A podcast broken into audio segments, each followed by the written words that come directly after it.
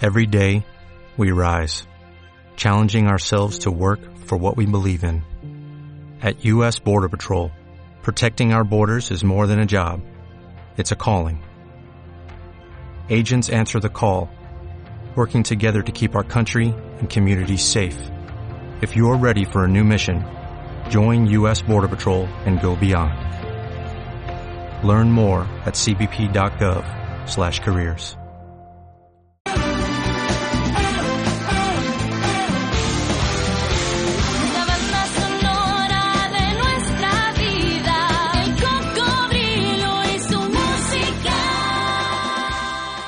Estàs escoltant Ràdio Marca Barcelona, 89.1.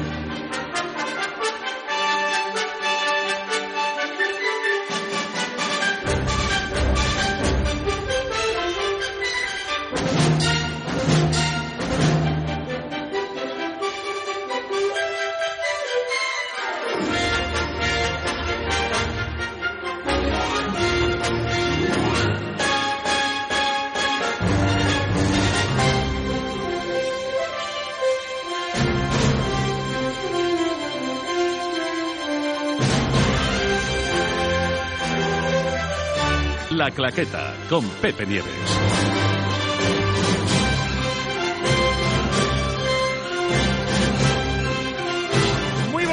Sean bienvenidos a una nueva edición de La Claqueta a partir de ahora y hasta las nueve en punto de la mañana. Como todos los domingos, les invitamos a acompañarnos y a estar bien informados de todo lo que ha acontecido en el mundo del séptimo arte, en el mundo de la ficción, que tendríamos que comenzar a acostumbrarnos a hablar más de la ficción, porque ya no todo, eh, toda la ficción se exhibe en cines, hay mucha que se exhibe en plataformas, hay muchos canales donde poder ver mucha ficción. Eh, como siempre, dispuestos a hacerles pasar 120 minutos lo más entretenidos eh, posibles. Nos acompañan, muchas gracias y sean bienvenidos.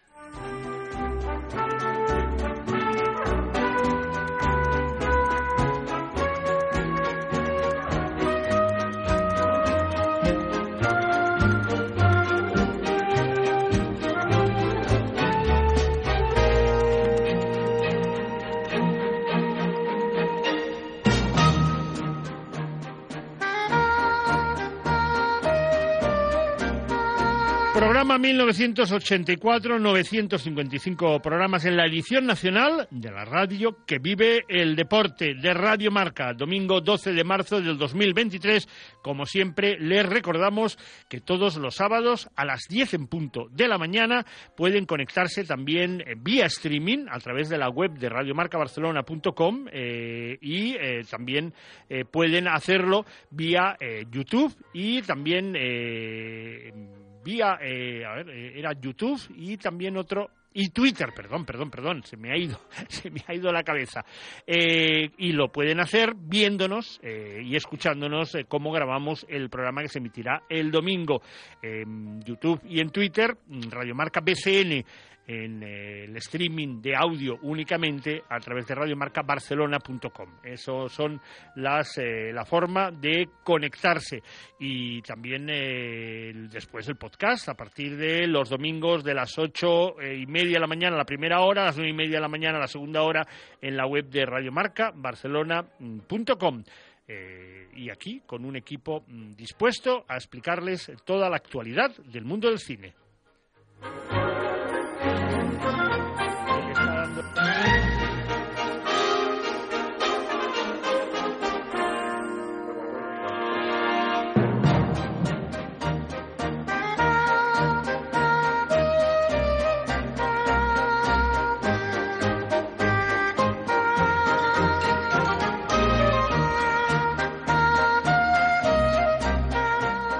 Perdonen, ¿eh? porque estaba al mismo tiempo que hablando enviando mensajes al Arcón que no se podía conectar. Es literalmente lo que estaba sucediendo y por eso he salido por antena diciéndole una orden a, Jordi Perico Moreno.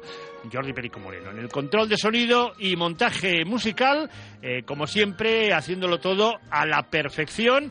Y aquí en los estudios centrales en Barcelona, eh, Margarita Chapate, buenos días. Hola, buenos días. Pepe. ¿Cómo estamos? Bueno, ahí andamos. Ahí andamos, ahí estamos ya llegando el buen tiempo, ¿no? Sí, Más ¿Y o menos. ¿Te gusta más que el invierno o no? Hombre, evidentemente. Evidentemente, bueno. Evidentemente.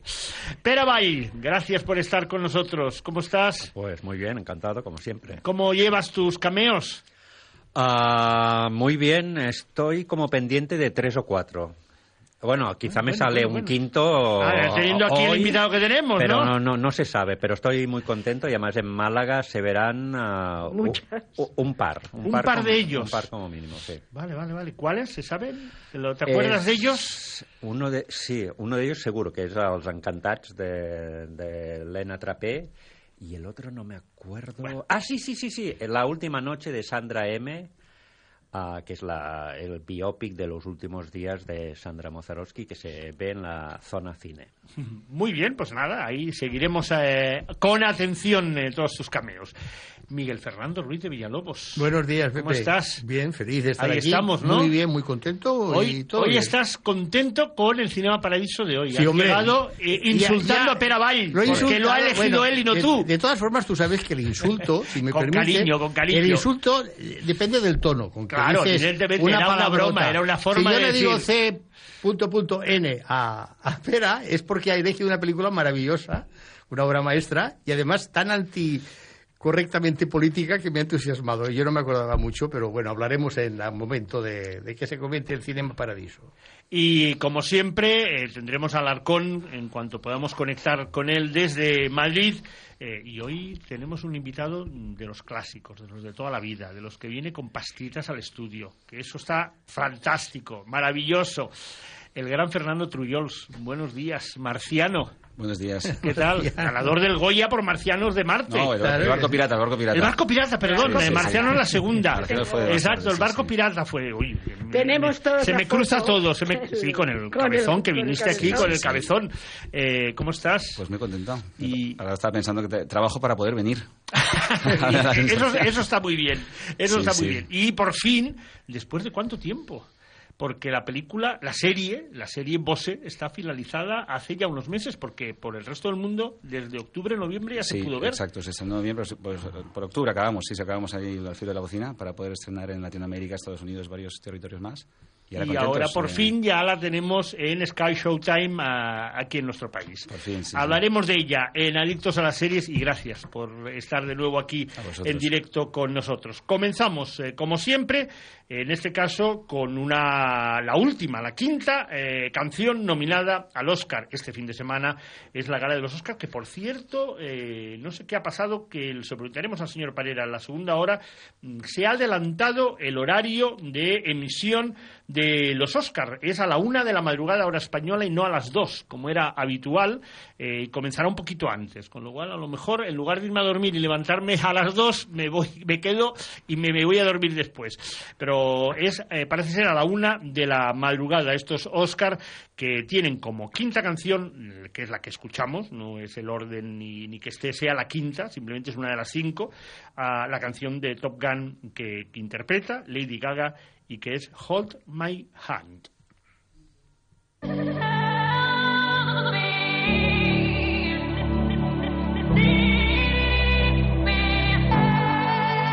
Hold my hand, everything will be okay.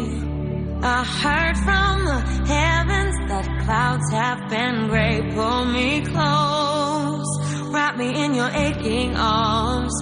I see that you're hurting. Why'd you take so long to tell me you need me? I see that you're bleeding. You don't need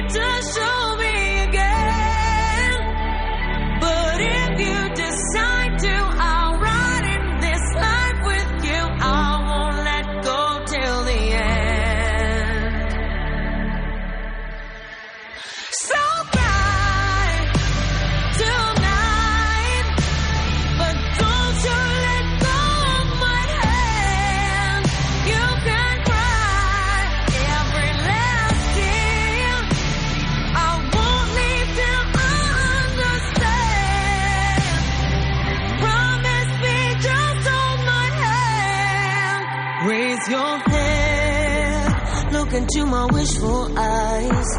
That fear that's inside you will lift, give it time. I can see everything you're blind to now. Your prayers will be answered. Let God whisper how to tell me you need me.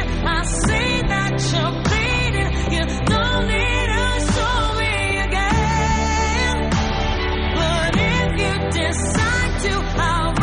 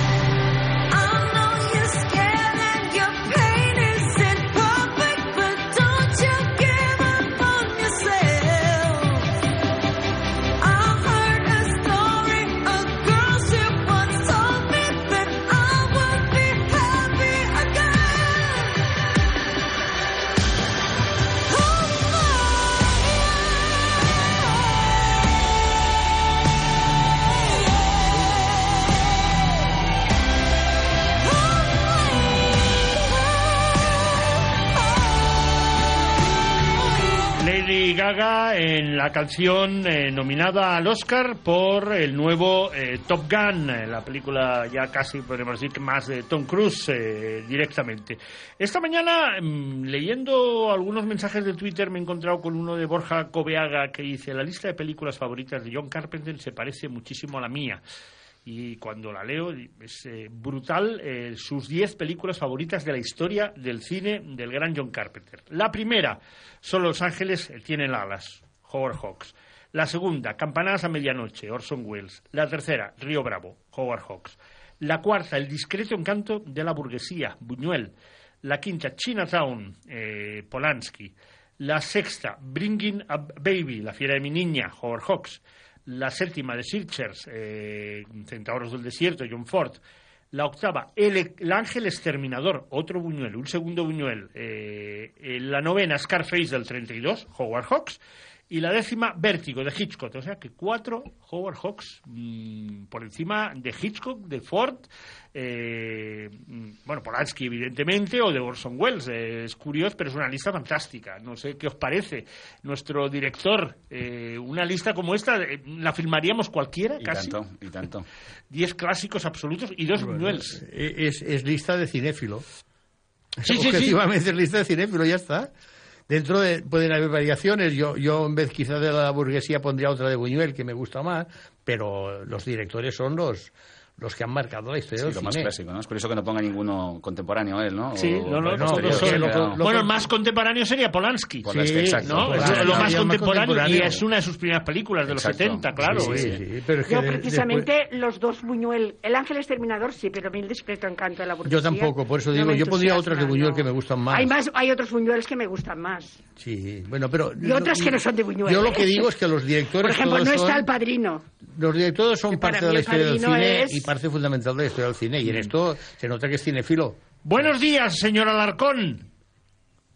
Hola, buenos días a todos. Por fin, por Ya fin, la aquí. tecnología ha funcionado. Nunca es tarde. Pero nunca es tarde cuando la dicha es Sí, buena, sí, ¿eh? sí.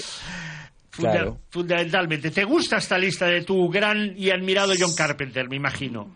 Hombre, uno de mis directores favoritos y cómo no me va a gustar. Lo único eso de elegir 10 a mí siempre me... Yo hoy elegiría 10 y dentro de un mes elegiría otras 10, porque claro, Eso también es- depende un poco del estado de ánimo, de cómo... Pero hombre... Y de tu memoria, me ¿no? encanta De repente te acuerdas más de unas Claro. que de otras. Bueno, la, la- la memoria por eso tiene internet, hombre. La memoria ya no existe. Ya, pero bueno, No, pero- Es un cuento. Oh. No, lo que pasa es que se dos tendrían que hacer... películas no, que es que siempre 10 pondría. películas... A ver, 10 películas es como decir quiénes son los 10 mejores deportistas de la historia del deporte o del fútbol. Es una chorrada. Hay que decir 100, 100. A ver, una produ- ¿cuántas películas Sí. se habrán hecho en el mundo desde que aparece el cine a finales del siglo 19. ¿Cuántas? Buf, ¿Y eh, ¿Cuántos miles, millones? miles y miles. Entonces tienes que hacer un porcentaje proporcional, porque si no estás diciendo una chorrada, como ha pasado con la mejor película que han votado. Bueno, hablaremos 1.640 después. y no sé cuántos supuestos personajes que saben de cine. Eh, críticos, eh, directores, Eh, productores, técnicos, técnicos, etcétera, etcétera. eh, productores, Es una bueno. cosa curiosa No, eso una cosa curiosa no, lista. un desastre Bueno, intelectual. hablaremos en la segunda Perdona. hora porque la película se ha estrenado No te en algunas salas, ¿eh?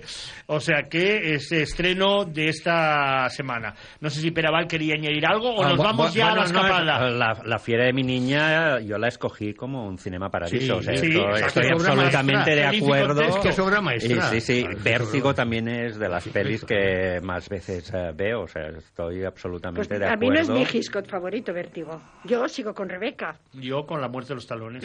Para mí es mi Alfred Hitchcock Es que- favorito. Y a mí Es que- Rebeca, me encanta Rebeca. Pero A decir una sola A película- también me gusta mucho. Pero decir una sola película Pero de Hitchcock es, es- como es men- un pecado. No, es un Es- pecado, claro, es menospreciarlo. Es complicado. Por eso No, digo que 10 películas no, no. Iba a decir lo mismo, ¿eh? Por lo menos 100. eh, Alarcón, y- y- espera, deja hablar Perdón, Alarcón. Alarcón, dime. No, dime. no.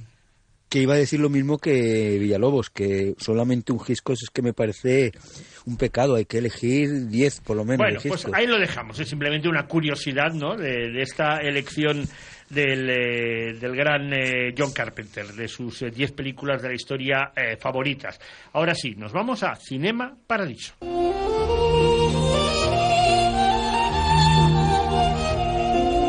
Disfruta de las mejores películas en nuestro Cinema Paradiso.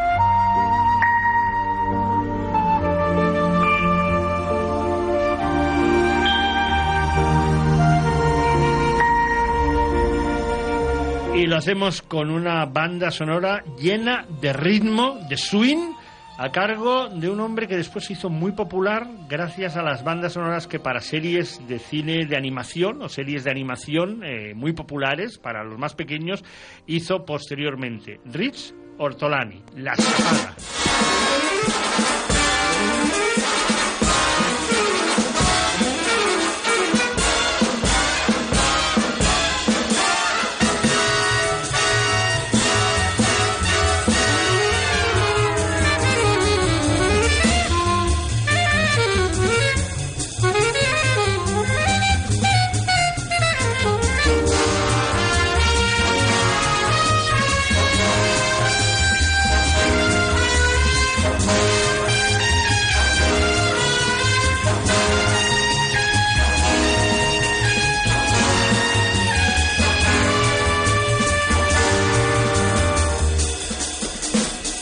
Sorpaso, La Escapada, una película que ha elegido Pera Vall, una obra maestra del cine italiano de los 60 y una película que recordamos, eh, nuestro querido Edmond Ors eh, inauguró el cine Arenas, una nueva etapa en el cine de Arenas que no duró, lamentablemente duró muy poco, eh, con la reposición en la década de los 90 de La Escapada. Eh, y allí fue la primera vez que la vi en una sala de cine, en aquel estreno eh, que tuvo lugar, digo, me parece que fue a principios de los 90 aproximadamente, después el cine Arenas volvió a lo de siempre, ¿no? Hacer eh, cine erótico eh, puro y duro, cine S, que es lo que estuvo durante muchísimo tiempo. Lamentablemente no, no cuajó la idea de hacer una sala de arte y ensayo, una sala dedicada más a clásicos, a recuperar películas.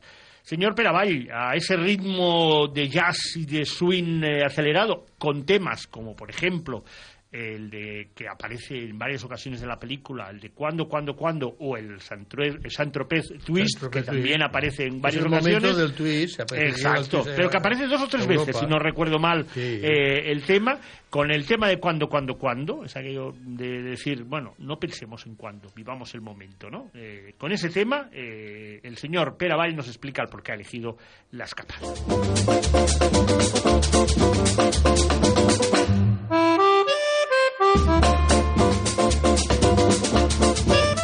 Resulta que a finales de los años 50 y 60 una nueva generación de directores y guionistas italianos irrumpe en la industria con unos nuevos temas, unos nuevos tonos y un tipo de historias que, sin dejar de ser profundas, apuestan claramente por la comedia y por el retrato humorístico, sarcástico e irónico de la sociedad del momento y son cineastas como Mario Monicelli, Ettore Scola, Comencini o este Dino Risi que firma La Escapada en el 62 y La Escapada comienza en Roma un 15 de agosto, o sea, en Ferragosto. Roma está solitaria, las tiendas cerradas, el ambiente es aburrido y en este contexto aparece de pronto Bruno Cortona, el personaje de Vittorio Gassman, hedonista, gritón, provocador, ruidoso, extrovertido, ligón y sin manías.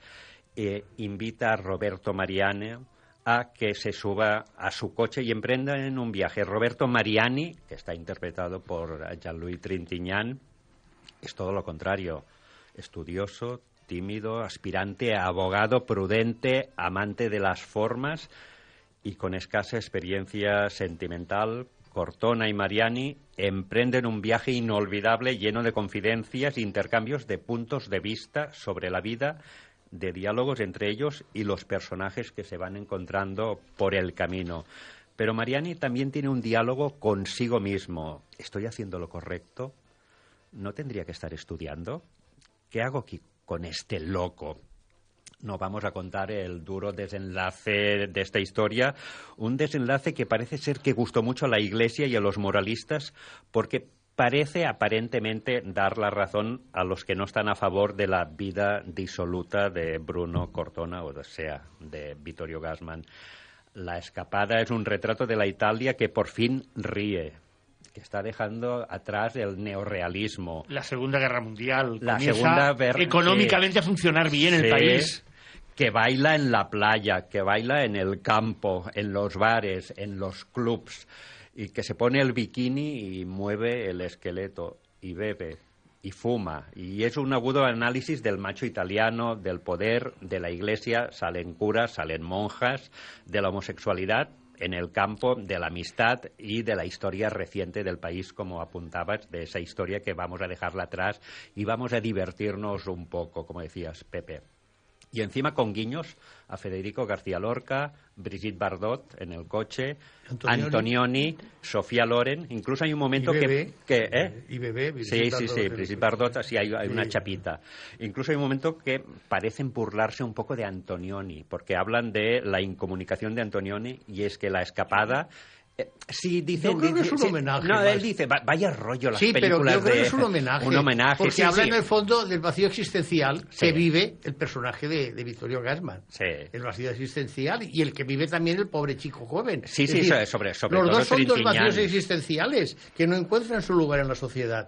El personaje de Vittorio Gassman es el italiano puro y duro, de las famosas comedias la italiana, que empieza, la comedia la italiana empieza justamente en esa época, el concepto de comedia italiana. Mm. Aunque antes se habían hecho las de Vittorio de Sica y Sofía Loren y tal, empieza en ese momento ese concepto donde se junta drama con, con, comi- con comicidad. Y es el ejemplo de todo lo que hacen los tres guionistas. Ettore Scola en aquel momento es guionista, pero después se convierte, para mí, tan importante como Visconti, como Fellini. Es muy feliniana la película también en Sí, ese sí, sí, momento. sí, sí, ¿eh? absolutamente. Muy feliniana Y, es. y hay un elemento también que yo añadiría que es el empoderamiento de la mujer, que teniendo en cuenta lo machista que es la Sí. mujer Allí la italiana en mujer- los allí 60, la mujer manda. la mujer, sobre todo representada por la ex mujer de eh, Vittorio Gassman y la hija, Sí. las dos tienen muy claro lo No, que pero quieren en la vida y lo pero- hacen y lo, y lo, sí. y lo llevan a cabo, ¿no? Pero, por ejemplo, los parientes del chiquito, cuando van a esa especie de mansión, la mujer que ha sido la tía que el niño se había enamorado de ella, también demuestra su libertad. Sí, también, también, exacto. Quiero decir que no es solamente un- una historia de unas mujeres, es de todas las mujeres, empezando por las chicas más jóvenes, que son las que rompen el tabú de la sexualidad, ¿no? Yo creo con el tema del bikini, con el tema, a ver, la secuencia en que él encuentra a Catherine Spack y, y que va con la peluca negra, se la saca y le empieza a hacer fotos, es la demostración de cómo el macho, el macho latino, se inclina ante la hembra poderosa, ¿no? Yo sé si, que además es joven. Chica, tú no te la has visto hace poco, no hables. Marga, que Pero no te no me gustan las expresiones que utilizas, simplemente. Son las que se utilizan en aquella época. En aquella época se hablaba así. se hablaba y los así. machos era, hablaban de Era el macho, era Sí, el sí. macho. Y entonces, es que los machos y las hembras siguen existiendo, Marga, aunque a ti no te guste. ¿eh? Vas a cambiar la biología y el mundo. no, no gusta. Claro. Y, y él va de macho. Pero el personaje de Bruno va de macho o no va de macho. Sí, sí, sí, sí, sí que va de macho y además es que la película es muy, es muy rica y hay muchos matices, Marca. Cuando la vuelvas a ver, ah, hablamos. Además, la, la película reflexiona sobre la diferencia entre las grandes urbes como Roma y el campo y también habla de cómo y cuándo y por qué decidimos orientar nuestro futuro profesional. Hay una conversación con los parientes decisiva. Yo cada 15 de agosto, de agosto me gusta revisar La Escapada por su lucidez, por su cachondeo, por su luz y porque ser mm, es una road movie humanista vestida de película comercial, por ser una de las obras maestras de Dino Risi eh, junto a la feroz Monstruos de hoy. Yo me parece que Monstruos de hoy, que es una película de capítulos con eh, Vittorio Gassman y Hugo Tognazzi, eh, es, es- ilumina el resto de las comedias que se han hecho posteriormente. Y curiosamente, en, en España la película La Escapada la ilustraron con un póster que se veía muy grande a Catherine Spack. Yo no sé si querían ah, Promoción. Cuando es un personaje secundario, Sí, en el fondo, ¿no? secundario. Que aparece al final de la Aparece en la película. segunda parte de la Sa- película. sale, sale en medio el nombre de Vittorio Gassman muy grande y Bueno. luego eh, tienes que buscar el nombre de Jean-Louis Trintignant como si quisieran, Sí. de- tuvieran miedo Yo- de que pensaran que es una historia de, recuerdo- de amor entre dos hombres o de amistad. Sí, porque en el o- fondo es una historia sobre la amistad Sí. eh, entre dos hombres eh, que son los protagonistas máximos. Las Sí, mujeres sí. tienen pe- eh, personajes episódicos. No, y que en, en el fondo cada uno es una parte. Uno es, eh, digamos, el hedonismo, que sería, y el otro sería la pureza, la inocencia. Por eso el final es el que es. Pero yo recuerdo que la película la vi por primera vez, y la he visto después varias veces en cine y en, y en televisión, bueno, en DVD, en el cine diagonal. Aquí bajo, justo Aquí debajo bajo, de justo Radio debajo Marca de Radio Barcelona, Marca Barcelona, donde ahora hay que- eh, una, Sí, un una- gran un supermercado, de cosas del hogar, ¿no? A- De- Antes había habido una Sí. tienda, una tienda de lámparas famosa. Sí, sí, sí, ¿eh? sí. Y entonces la vi allí y el cine iba muy mal. Y curio- era de un grupo con, muy conocido en Barcelona, grupo el Balañá, en su Balañá. momento, claro. El cine iba muy mal, parece que había la intención de cerrarlo. Y de repente estrenaron así, además en pleno agosto. La estrenan y fue un éxito hizo que el cine se conservara muchos años más, ¿no? hasta que hay, cerraron. hay una historia muy curiosa que me explicaba Josep Parera la semana pasada mientras salíamos del programa y bajábamos Rambla Cataluña abajo, y es que el cine diagonal eh, no era de Balañá originalmente. Eh, cuando lo abrieron, eh, era de la misma empresa, no sé si del Windsor o de, o de otra Sí, empresa. que estaba un poco más Entonces, hacia la derecha. sí. contrataron al gerente de uno de los cines de Balañá. El gerente se vino aquí para gestionar este cine y al cabo de dos o tres años, lo más curioso para este gerente que se fue además no muy contento con, con cómo lo trataban Balañá en aquella época, de, hablamos de la década de los 60, el gerente en cuestión eh, viene aquí a gestionar el, el- el diagonal y al cabo de dos o tres años se encuentra con que vuelve a tener los mismos propietarios. Balañá se queda con el cine y él vuelve a trabajar de nuevo para, para la- el grupo Balañá, ¿no? O sea, que las vi- la vida da muchas vueltas. Bueno, es que el tema de que quien está empleado nunca sabe eh, ¿Quién va a ser su quién va a ser propietario, su no? propietario, y más en estos momentos en que las empresas cambian tanto de propietarios. Antes ¿no? de que escuchemos un sonido muy característico de la escapada, Alarcón, eh, que no le hemos oído. Venga. Sí, no, a ver, yo tengo que decir que la, la he descubierto ahora. O sea, la vi no la habías visto vez hace nunca? tres días. Nunca la había visto. estabas y claro, pues, pues voy a verla. Y sí, estaba en pecado, pero bueno, ya, ya, ya he hecho penitencia.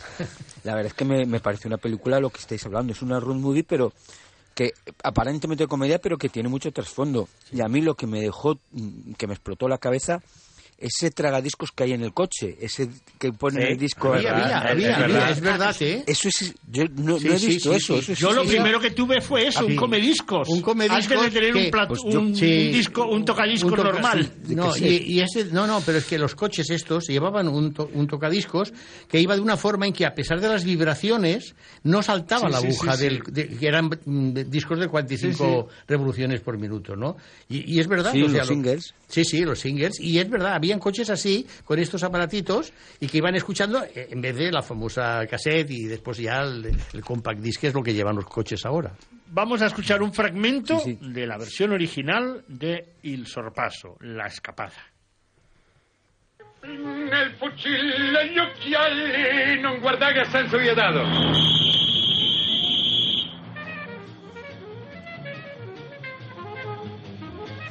Mai fermarsi, se non te la contesta una voce la contravvenzione non è valida. Oh, studi procedura, ma che avvocato sei?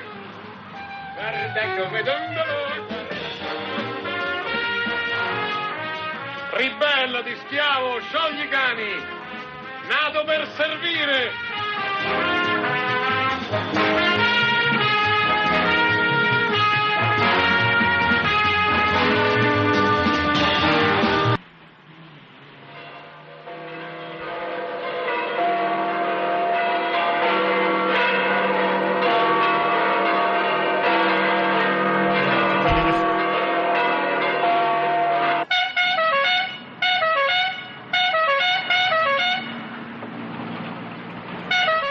Al final, esta bocina pera es la que identifica la escapada. Porque Sí. suena continuamente. Es que es la voz, es la actitud, es la manera de ver la vida, la, la De- carre- de- la de carretera Bruno. de, de- de- de Bruno, Claro. ah, en contraposición con la timidez y la prudencia pues, ah, de, de su compañero de viaje. Y siempre recomiendo La Escapada porque es alegría y reflexión y porque yo soy más Trintiñán que Vittorio Gassman, pero cuando me encuentro a Vittorio Gassman, Te lo pasas en pipa. la vida me lo paso pipa. es que te apabulla un personaje así. Me pero enseguida me meto en su rollo y, y- que me lleve al final del mundo, porque no sé, porque se tienen que saber de todo y, y por eso esta contraposición, pero también esta complicidad de personajes me fascina tanto que he visto, eh, intento que cada 15 de agosto volver a verla. Si Claro, no es el cierra 15 de agosto, la veo el 16 o un poco antes. No entiendo que hayas dicho que a la iglesia le gustó el final. ¿yo? Sí, sí, sí, la iglesia... Sí, porque hay un castigo de alguna manera. castigo. Sí, claro, Pero- a, a tanta pero- pero- amoralidad. Pero perdona, pero perdona, precisamente un castigo al inocente, no Bueno, al ya, ya, pero- No, pero para que no se convierta un gasman. Hombre, Claro. si para Bueno, eso eh, hay que liquidar a alguien... Que nos tenemos que ir adictos a las series. eh, la película está en filming para quien quiera recuperarla. Eh, nuestro director Fernando Trullols, tú la viste hace muchos años. No la Sí, has sí. vuelto a ver No, eh, desde entonces. Voy a confesarme con pera el próximo 15 de agosto. El próximo 15 de agosto. Dejo de Pero estar. porque además todo, ya, ¿eh? todo el inicio de la película es el paseo por una Roma desierta, absolutamente, que, que tiene- completamente. ¿no? que hablamos mucho de la famosa película Sí, sí, de. Almenábar Sí, sí. y dejar vacío lo- eh, Roma, Roma, de, eh, de unidor. para ¿eh? filmar No, debe ser- Es que está vacía en, en agosto Italia. Nosotros bueno, bueno, Milán pero, y- sí, sí, perdona. Y estaba vacío. Sí, perdona, es que no se ve ni un peatón ni un coche. Nada. Y hay bastantes minutos de- del coche Bueno, girando, recuerden ¿eh? después una película posterior que se estrenó en el Casablanca, si no recuerdo, que se llamaba Ferragosto. Sí, también pasaba Pero lo de Italia es mucho Pero me parece que es la primera ¿eh? película en que se habla del Ferragosto, ¿eh? Me parece que es la sí, primera sí. película en que se habla del Ferragosto, Está diría yo. todo cerrado, hasta los museos, todo, todo. Ahora ya no, todo. en aquella época. Ahora Bueno, ya cuando- no. hablamos de los años- Pero claro. toda Italia, yo recuerdo que nosotros tuvimos un Ferragosto en Milán y estaba todo, absolutamente todo cerrado. Yo Todo no, todo no. Hombre, se Cuando estuvimos de viaje con el, el- Bastante, los ¿eh? oyentes del programa, las galerías... eh, Las tiendas, ¿no? Estaban cerradas. eh, Bueno. muchas abiertas, muchas. no. Yo creo que eh, una cosa en los 60 y los 70 y otra cosa ya en la época actual o reciente, que ya comienzan a abrir muchas más. Ya no es eh, ese cierre absoluto y total, ¿eh? Eso era muy típico y aquí en España, en agosto, prácticamente Claro, todo Dios cerraba. En- Ahora ya en no, agosto ahora ya no, ahora ya que no, ibas, ahora ya ibas no. de vacaciones un Sí. mes entero y, y casi En, a- todas las en a- fábricas en agosto, hace 10 años, Barcelona se quedaba vacía Bueno, también. nos vamos adictos a las series, que tenemos que hablar largo y tendido de Bosé.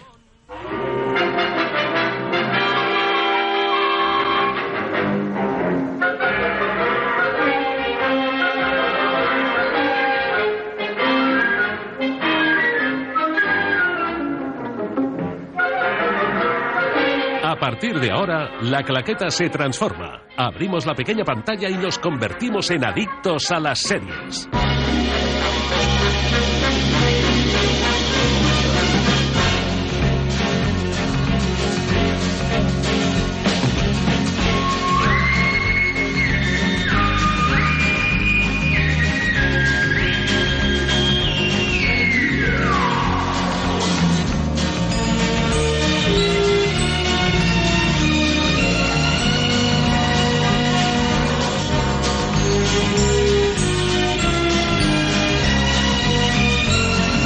Para hablar de Bosé comenzamos con el primer episodio. El título de cada episodio es una canción de Miguel Bosé y el primero es su primer gran éxito, Linda.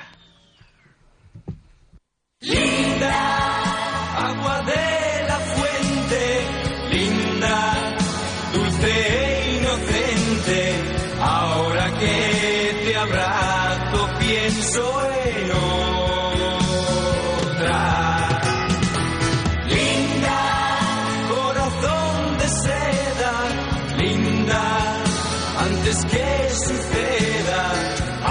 antes de tenerme dentro, escucha. Linda, te voy a ser sincero. Bosé, la serie que ya está en Sky Showtime, la nueva plataforma que llegó el 28 de febrero, además eh, con eh, un montón de series, películas, eh, realmente muy potente, además de todo el universo Taylor Sheridan, que es absolutamente fantástico. Lo de Taylor Sheridan como director es increíble, ahí está ese Comanchería, entre otras, y como productor ejecutivo showrunner, eh, realmente tiene cuatro o cinco series absolutamente tops, eh, con actores además de lujo. Pero, y ahí se ha colado este Bosé que yo estoy convencido que será eh, muy atractivo para sobre todo un gran público porque Bosé ha sido un ídolo de, masas indiscutible. Don Fernando Trullols ha sido uno de los dos codirectores, eh, junto a Miguel Bardén. Eh, habéis dirigido, me parece que un, el primer episodio conjuntamente y después tú has, has dirigido tres más y el dos. Eh, sí, no, yo he dirigido el, el segundo y el tercero y hemos codirigido el quinto. Y luego Habéis codirigido también el, Eh, el exacto, quinto, ¿no? Exacto, sí, sí. Eh, ¿Cómo te llega la historia de, de Bosé, eh, que en el fondo es una creación de Nacho Faerna, un hombre que hasta ahora había hecho sobre todo retratos históricos, mm, sobre todo del mundo de la política, dedicado a Prim, eh, a, a historias más, más eh, cotidianas, ¿no? Eh, Una serie como esa Amor, Amar es para siempre, me parece que está detrás del guion de, también de, de- de- de la Biblia, ¿no? De, ese, de esa serie que lleva no sé cuántos años eh, emitiéndose. ¿Cómo te llega a ti? Pues es un proyecto que mm, nació con, eh, de Macarena Rey, que es la, la productora de, de Shiny Bella, que pasa por ser una, una amiga de la infancia de, de Bosé. Entonces Nacho, que trabaja para ella, pues entonces empiezan a, a desarrollar eh, la idea, se reúnen con él, con, con Bosé, junto con los tres guionistas poquito afines o que de alguna manera tienen algo que ver con la, con la familia, como son Boris Izaguirre, Ángeles González Chinte e Isabel Vázquez. Y a través de ahí, pues eh, tienen un montón de información y empiezan a darle, a darle forma. Entonces yo cuando, cuando recibo la llamada ya, hay, eh, ya existe esta estructura como de, de, de seis capítulos, eh, estructurada en canciones. Primero hubo uno- una primera idea de que fuera más cronológica la serie y luego pasó a ser este formato que tiene ahora en el que hay saltos ¿no? en, el tiempo y hay todo este montaje en paralelo que se va como nutriendo en base a, a- a canciones, ¿no? Y entonces, nada, yo cuando llegué, pues eso, como cuando llego a todos los proyectos, intentar ver dónde me siento apelado, me tocó, siento que por fortuna, todo, todo el arco juvenil, yo he hecho la mayor parte de, de las escenas con, con, el con José Pastor, que es el que encarna a Miguel joven, y para mí ha sido des- descubrirlo prácticamente. Él, él empieza esta canción justo yo aún no he nacido cuando él de pronto triunfa, ¿no? Y, ha sido una búsqueda, la verdad, bastante muy apasionante de, de él y de lo que supone él, ¿no? Que es algo que no se puede separar de, del fenómeno de lo que es la serie, ¿no? No, Bosé era un fenómeno social absoluto. Yo tengo que explicar una pequeña anécdota eh, que en el año 88-89, en Radio Miramar, en la Plaza Cataluña, eh, vino Miguel Bosé a presentar su disco, el, el disco que tocaba en aquel momento.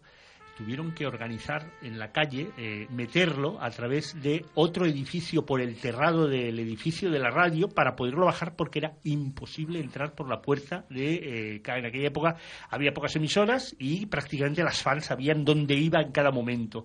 Y, y tuvieron que sacarlo igualmente también por, la, por el terrado del edificio para pasar al, al otro edificio, claro, tuvieron que ponerse de acuerdo los porteros de los diferentes bloques para poderle abrir los cerrados y poder salir Debió ser sin por, tener... por Paseo de Gracia número uno, por Radio Nacional. No, no, eso fue en, la- en Radio Miramar, que era Sí, Plaza pero- Cataluña con Rambla Sí, Cataluña. pero es que se No, fue- no, no, o sea, salió No. Por, por un edificio de Rambla Cataluña, ¿Sí? salió, sí, sí, sí.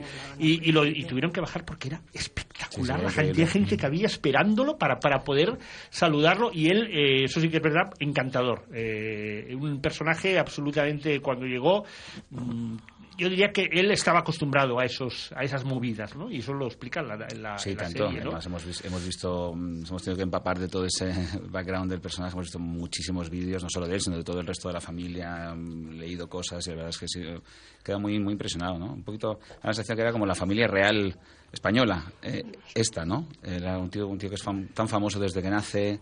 Um, para mí el gran reto era precisamente asistiendo a su intimidad, intentar eh, humanizarlo, intentar entender qué pata compartimos con él, ¿no? Empatizar, ¿no? Con una persona eso que es guapo a su pesar, es exitoso a su pesar, es talentoso a su pesar y, que se enfrenta a ese tipo de cosas, ¿no? Tipo que no puede salir prácticamente a la calle, que a veces le dicen lo que tiene que hacer y él se revela contra eso. Ha sido como un gran canto a, a cómo intentar ser libre, que es lo que siento, me llevo ahora un poquito del personaje. Es un personaje que quiere ser y a veces no le dejan o no sabe. Y, y Y de que no se escondió nunca. Por No. ejemplo, en el segundo capítulo aparece eh, una, un diálogo con, en este caso, el responsable de la discográfica, el que lo descubre, en el cual él a una revista super pop, me parece que la- una revista que tenía una tirada brutal en la época, él en una entrevista ya afirma que mm, eh, eh, amar a hombres no sería algo raro para él.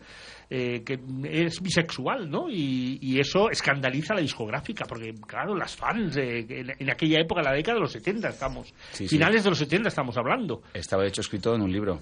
Bueno, la- fíjate, la, la anécdota que a mí cuando me contaron, yo me acuerdo mucho de la revista Super Pop, o sea, me contaron que era algo, algo que se había creado como para él, en ese sentido. O sea, no, no había una publicación de fans como había en, en otros países y se ideó esa, esa revista, esa cabecera para, para empezar a...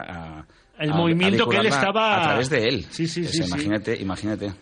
A, a Pera le encanta la revista Super Pop y estas revistas. No, no, no, tres no, no, no. rescatas en Facebook portadas No, no, históricas. claro, claro, es, es en la... No, no, me refiero a eso. En la época de aplauso y de una serie de, de programas que cuando eres adolescente, pues no, ves a- en Super Pop no, no solo a, a Miguel Bosé, sino también a Pedro Marín, Iván y toda una generación de de cantantes y de hilos de masa que eh, los ves de una manera en ese momento y luego analiza, analizas el fenómeno social y lo que supone la figura del, eh, de- del cantante que luego no tiene una carrera pues eh, como muy bien hecha y, y- lo deja estar. Los pecos bueno to- todo este- ese momento que coincide pues con nuestra hermosa juventud Claro.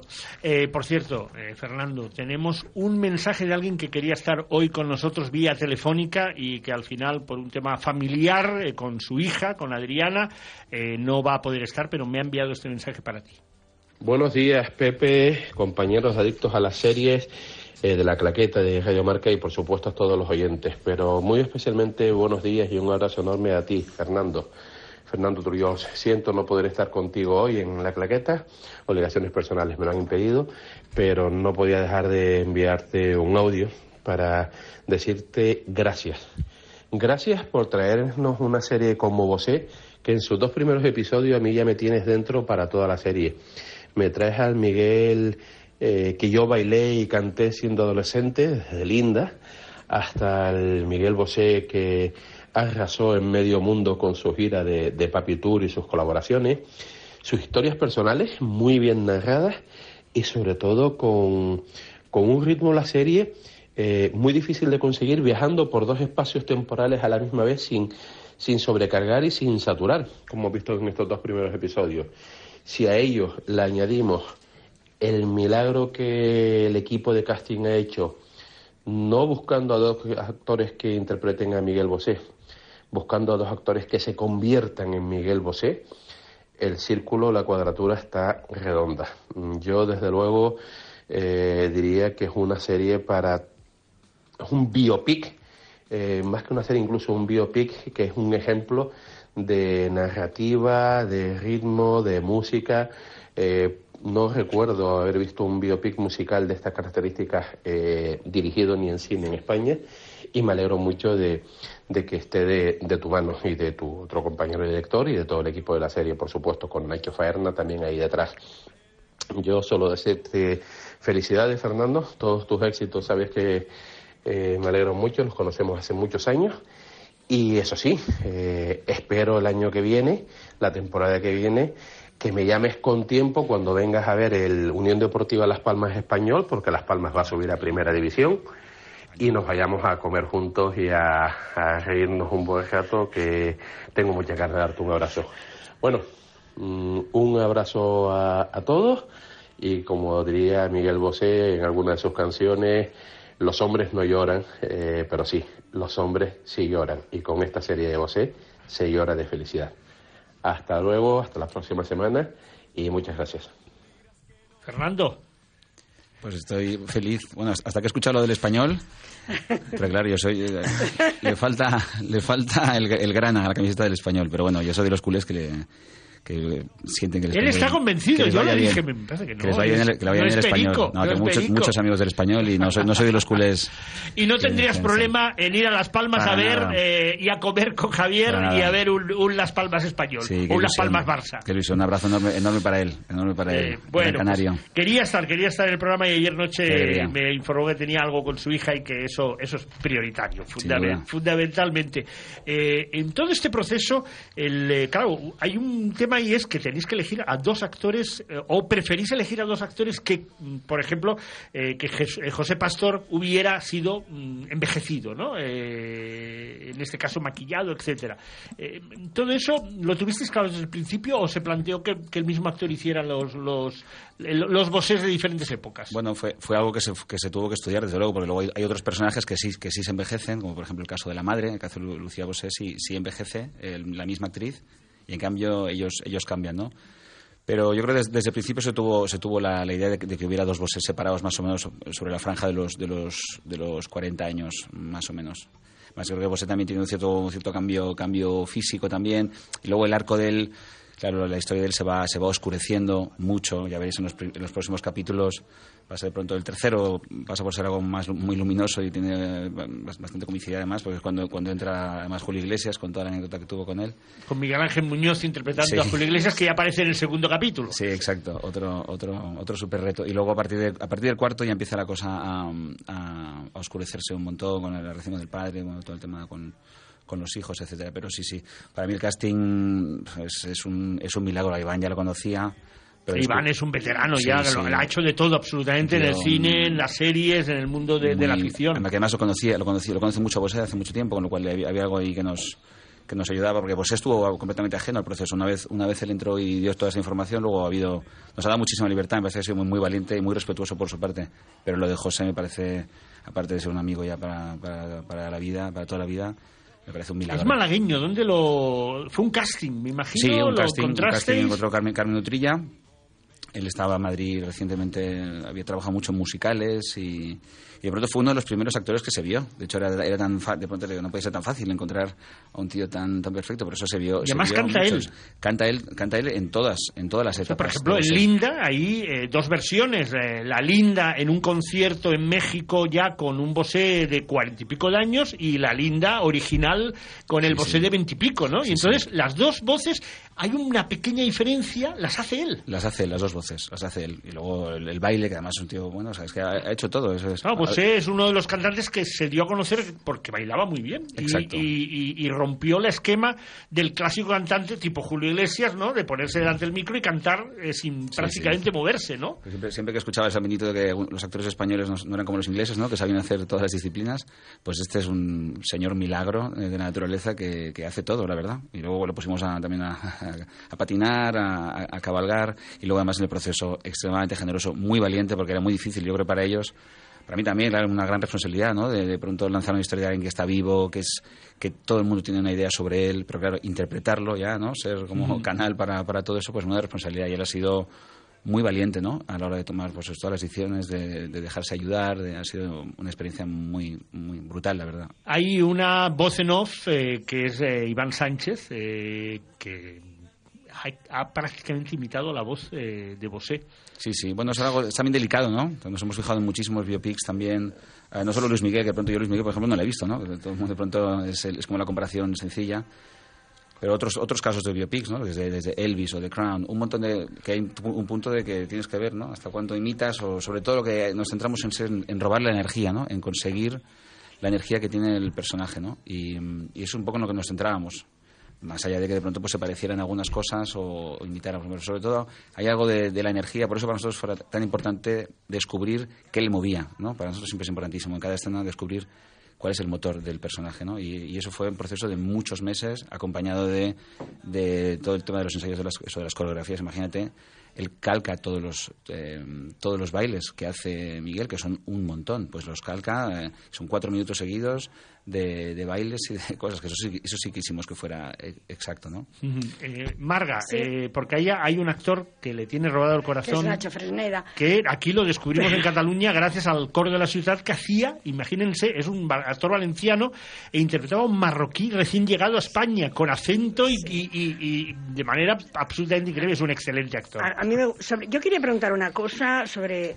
Bueno, soy un poco ignorante en este aspecto. Tú lo has dejado ir. Cuando un personaje está vivo y se hace un biopic de su vida, mm, se tiene que pedir permiso, se tiene, o sea, él, claro, no, no sé cómo funciona yo esto, ¿no? Bueno, se, se, se estudia, desde luego. Hay un departamento así como de, de derechos, de, de clearance, que se le llama también, de, para, para estudiar cuando también salen marcas o ese tipo de cosas, claro, gente, gente viva. Entonces hay, hay algunos personajes que de hecho mantienen el nombre.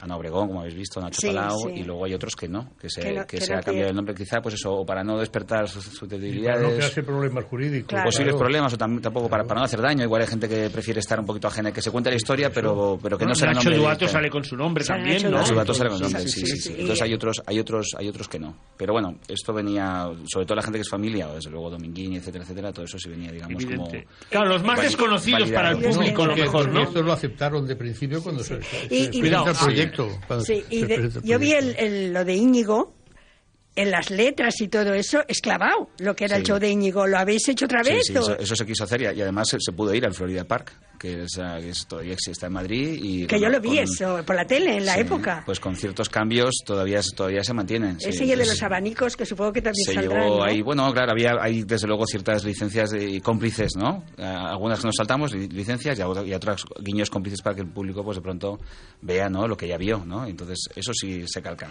Y, y después, la- cuando, ¿no habéis ido afuera o sí? Sí, hemos, hemos, estado, hemos estado viajando, sobre todo por, por España. Eh, Al extranjero al final no hemos, podido, no hemos podido viajar. Ten en cuenta que era la época del COVID también.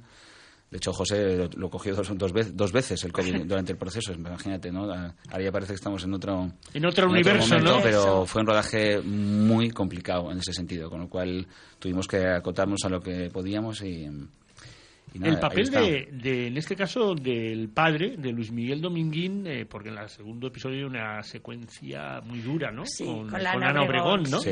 Eh, y Nacho Fresneda está fantástico, eh, interpretando al torero, porque a ellos le llamaban el torero, no le llamaban ni, ni Luis Miguel ni era el torero, ¿no? Eh, ¿cómo, ¿Cómo fue el, el trabajo? Y después, Bosé ha visto la serie, me imagino, y, y le gusta. Bosé- Has hablado tú con él, además me dijiste un par de veces, ¿no? Sí, sí, nos hemos encontrado. Quien, quien ha tenido más contacto con él ha sido sobre todo, sobre todo José, José e Iván, que le han acompañado en toda la promoción, tanto en Latinoamérica como aquí.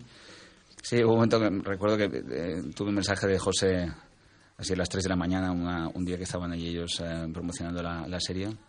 Y estaba alucinado porque de pronto pues, eh, pues estaba, estaba contando cosas al, al público cuando estaba presentando la serie, que eran cosas que él y yo pues habíamos estado hablando en la intimidad sin de pronto saber, ¿no? Eh, o sea, que nos habíamos acercado como con O mucho sea, que se han dejado muchas cosas que no se explican en la serie que él va explicando ahora. También, sí, exacto. Sí. Bueno, pero había cositas que él de pronto decía, no, hablaba de la libertad, por ejemplo, de cosas que nosotros no teníamos tan explícita y de pronto yo creo que ese proceso tan minucioso, ¿no? tan específico, nos había llevado a un lugar donde él se sentía identificado, que eso para nosotros era la, la, la mayor de las, ¿no? de, de las, de las alegrías. ¿no? Y luego, con, pues con Fresneda también es que Dominguín era un personaje que yo, a Miguel lo conocía, pero Para a hacerle un biopic a Luis Miguel Dominguín, me parece. no lo ¿no? conocía, ¿no? O sea, Sería, no hay alguien- Claro, alguien que era amigo de gente como Visconti. hombre, eh, claro. que tenía Picasso, exacto. que también, tenía un universo, pero- eh, aunque sí. él no era muy intelectual, todo lo Bueno, contrario. no pero tiene- claro, pero- Lucía Bosé. Lucía Bosé, claro, no, no, es- Sí, yo creo que no tiene parangón ahora, no sé, una figura tan...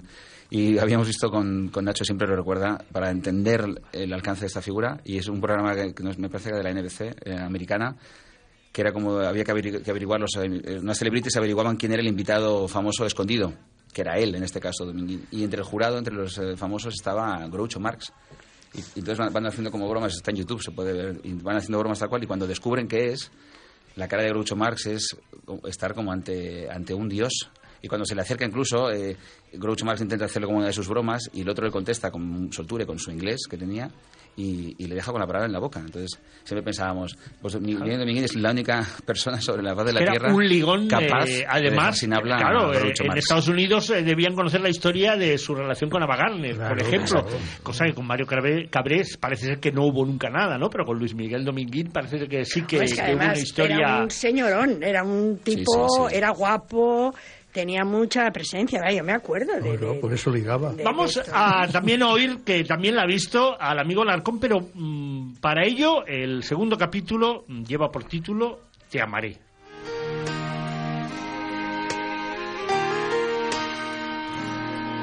Con la paz de las montañas te amaré.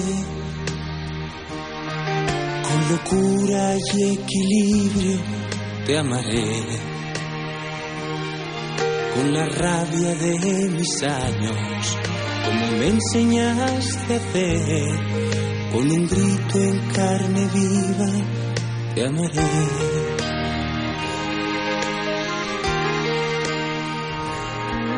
En secreto y en silencio te amaré. Amigo Larcón, eh, tu turno. Sí, bueno, yo es un poco ya lo había comentado Fernando, el tema de, de la voz del, del Miguel Bosé, ¿no? Que es que hay a veces que parece que es el mismo Miguel Bosé, sobre todo en las canciones. Vamos, eso ha tenido que ser un trabajo feroz. Y luego otra cosa, ¿la serie ya se puede ver también en los distintos países donde está la plataforma o, o va a ir progresivamente o cómo, cómo va a ser No, me, el lanzamiento? me parece que sí que está que sí que está que sí que está lanzada ya. Seguro que se lanzó en Italia, o sea, te digo, en noviembre se lanzó pues eso en, en Latinoamérica, allí fue un exitazo, es que allí lo adoran, allí es una cosa una Por eso vive en. México él, ¿no? Bueno, y Imagino, que es ¿no? producción con México, ¿no? La- Sí, exacto, sí, al final pasa- claro, pues es una producción así muy internacional y luego en Estados Unidos también. Pero la verdad que desconozco si está en el resto, en Suecia, en ese tipo de lugares. La serie, eh, evidentemente, yo me imagino que acaba mucho antes de- del tema del COVID, con lo cual ahí no vais a entrar, ¿no? No, Entra en sus opiniones personales sobre este este, mundo que es donde... Pero no hablo posible- de negacionismo, ¿no? Llega, llega hasta, hasta 2001. Llega hasta el- to- todo el arco está, ya habéis visto que se va en los otros primeros capítulos se va centrando sobre todo en la figura del padre, de lo que implica ser padre, de su relación con el padre. Está, ma- está, está encarado, encarado en este en esta en esta parte. Y la historia de los problemas económicos, eh, ¿es verdad? Que todos estos problemas económicos Sí, sí, todo lo que se narra ahí es verdad, eh, yo que, contado por él y que tenía que pagar la tata y, casi fe- y él. fe- y fehaciente, claro, Feo de la Tata otra otra Alicia. Borrachero, no estamos acostumbrados a hacerla, a, verla, a, a hacer de un personaje como este, como la Tata, ¿no? La mujer que lo ha cuidado toda la vida y que casi él adora más Sí. que a su familia propia, ¿no? Y luego que Alicia, Alicia tiene algo de eso también. Y aparte es una actriz maravillosa, es una grandísima compañera. Bueno, tenía la- cada actor se tomó, y cada actriz se tomó el papel tan en serio porque además tenía, tenía información de, de, todo- de todos los personajes, cada uno tenía. Yo me acuerdo cuando veníamos a ensayar, cada uno venía con un montón de libros, he visto esto, he visto lo otro, un montón de ideas, detallitos. Y eso fue fantástico todo el proceso de, de creación, la verdad. Eh, la serie, digo, llega el 2001. ¿Se ha planteado aumentar, eh, eh, hacer una segunda temporada con esos otros 20 años eh, que quedan o no? ¿Hay idea o Hay, no? Sí, siempre es algo que buscan además las plataformas, ¿no? Que siempre se le pueda dar continuidad a uno de sus éxitos, ¿no? Y fidelizar a la, a la gente, ¿no? Sí, no solo de esos 20 años próximos, sino también de, de toda la parte eh, casi infantil también, infantil, juvenil, muchas cosas nos, nos han, nos han Bueno, contado. el- hay que recordar que en el primer episodio hay varios apuntes, eh, sobre todo eh, a nivel del Bosé actor. eh, Ese Bosé que después siguió mm, en la edad madura, que no sé si habláis de, de, del Ahí no llegamos, actor. por ejemplo, toda esa parte de Almodóvar pues no está, está tangencialmente marcada, lo de todo lo de Picasso, lo que hablabas de, de Visconti, es que da, da, da para mucho, hay que ver cómo Pero estructurarlo. sí que eh, sus primeros tiempos, antes de dedicarse al mundo de la canción, eh, con éxito, eh, eh, hizo un montón de películas y además con actrices de, de gran éxito y la famosa historia que yo nunca había oído de eh, la actriz eh, con la cual de la cual se enamora, eh, queda embarazada y acaba perdiendo el hijo. Claro, ¿no? esa, esa esa fue, sí, eso fue por eso, por eso digo de todas las películas la que la que más se, ¿no? la que más la que se eligió para marcar, para marcar todo este arco de la paternidad fue esa precisamente, ¿no? Que él, él pudo ser padre casi siendo menor de edad, ¿no? O sea, es, es- y al final, bueno, él cómo se va planteando, pues, eh, cómo hubiera sido su vida y este viaje, ¿no? Sí, yo estuve en el rodaje, que tengo esa foto que tengo ahí, en la película que hizo con Charo López, que tenían un niño dentro de una piscina, ¿Os acordáis que había un Sí. parto? No me acuerdo cómo se llamaba la película. ¿Lo más natural? Lo, Lo más, más natural, natural, sí, sí, sí. Que había un parto dentro de una piscina y él la hacía con, con Charo López. Y fuimos a entrevistarlo. Bueno, yo fui con, con el micro y tengo ahí una foto que le he enseñado, que es de esa película. ¿Esto qué, de qué año debe ser? De los, de los Esto es 80. del 80, final de los 90, Del- yo no, diría. del final de los 90, no, no, del final de los 80, eh, yo creo, del, del principio de estar aquí yo en, en la claqueta, O sí. sea, un parto en la piscina no hemos rodado. Esto... No, No, bueno, eh, esto sale en la película esta de... Marca, tú llegaste al 91 a la Pues claqueta. esto será del Por eso te digo. 92 o del 93, no puede ser de mucho más, ¿eh? Primero porque yo estoy aquí sin ni una... 91. ¿Ves? Del Fue 90. justo de lo primero que hiciste. De lo primero que hice. Eh, con Charo López Sí, sí, eh, y Patrick Bachot también, eh, un Sí. veterano del cine francés, ¿no? Que, que estaba allí, allí metido. Bueno, señores, que, que si nos quedan un minuto y medio para llegar al final de esta primera hora. Eh, sigues con nosotros. Sigo, sí, Sigues, sigo. ¿no? Pues después de la segunda hora hablamos de otras cosas, hablamos de, de- de su carrera cinematográfica, que ahí tiene varios proyectos que a ver si algún día eh, aparecen, que eh, el mundo del cine está complicado, ¿no?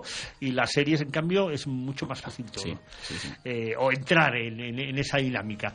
Eh, señores, con vosé y recomendándoles sobre todo que en Sky Showtime tenemos un grupo de series que han llegado, que al en el próximo Adictos a la Serie tenemos que hablar de ello, eh, patrocinadas de alguna manera por Taylor Sheridan como Yellowstone con las cinco temporadas 1983-1923, las dos son spin-offs de Yellowstone, Tulsa King con un fantástico Stallone eh, interpretando a un mafioso que se ha pasado 25 años en la cárcel a los 70 y pico años sale y quiere recuperar la vida de mafioso o Mayor of K- Kingston con Jeremy Renner eh, interpretando a un extraño alcalde que se dedica a negociar entre prisiones eh, delincuentes, policía y ciudadanos de ese pueblo lleno de prisiones. Excelentes todas ellas, ¿eh? Eh, en unos segundos, segunda hora de la claqueta.